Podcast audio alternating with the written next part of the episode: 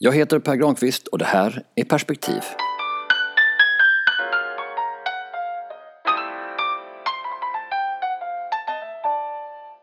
Att tolerera allt är omöjligt.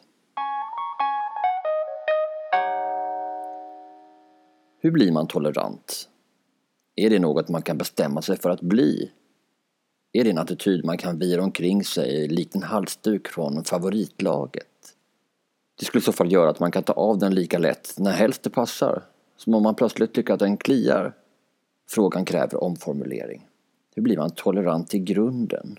Hur uppfostrar man sig själv till en anständig människa i en tid präglad av så många oanständiga händelser?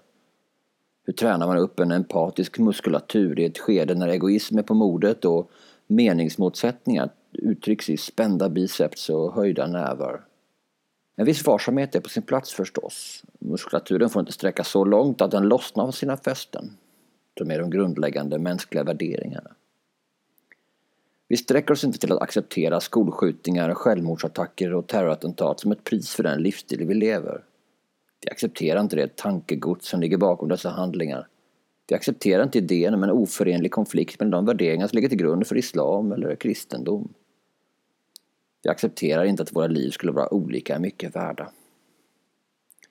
Att vara en tolerant människa innebär alltså inte att man tolererar alla mänskliga handlingar utan verkar snarare handla om en strävan efter att vara så lite intolerant som möjligt. De som fått sätta livet till i Trollhättan, Beirut och Paris de senaste veckorna är alla den extrema intoleransens offer.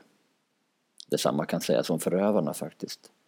Den som medvetet riskerar livet för att döda så många andra som möjligt har ju dragit slutsatsen att det är så de kan göra maximal nytta.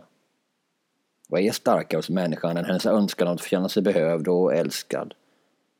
De som utfört de oanständiga aktionerna måste alltså dragit slutsatsen att de var mer värdefulla för andra som döda än de var som levande.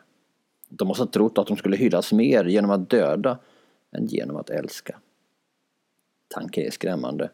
De övervägde sina alternativ och kom ändå fram till att det som de gjorde var det bästa alternativet utifrån deras förutsättningar.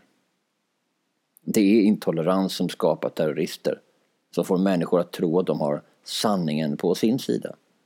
Det är intolerans med andras idéer och livsstilar som ger upphov till att grupper ställs mot varandra och startar en negativ spiral. Mörker existerar ju bara i slutna rum.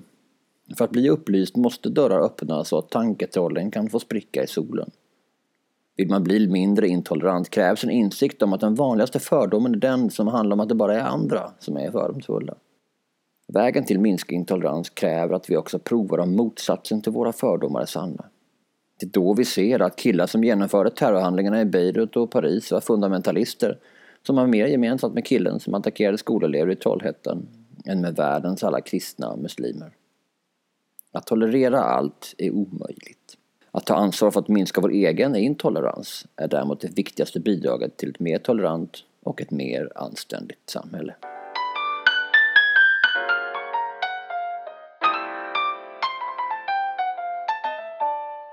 För att få fler perspektiv, prenumerera på podden i Acast, iTunes eller på Soundcloud.